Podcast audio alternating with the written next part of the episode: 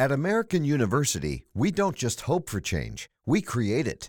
We don't just dream of a better world, we make it a reality. With a graduate degree from AU, you'll access expert faculty and connections throughout DC to develop skills and experience to turn your passion into purpose. And that purpose can make all the difference in your career. Discover the difference a degree makes at american.edu/grad school.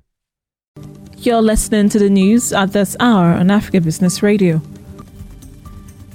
The Ghana Union of Traders, GUTA, says it is looking forward to clarity from government on the modalities for the disbursement of the 600 million Ghana cedi loan support scheme for small and medium scale enterprises.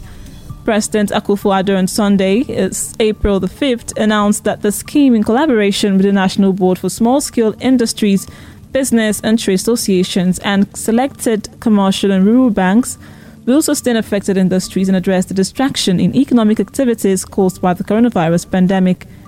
GUTA President Joseph Obeng told newsmen to support will go a long way to help struggling GUTA members who have been badly hit by the pandemic.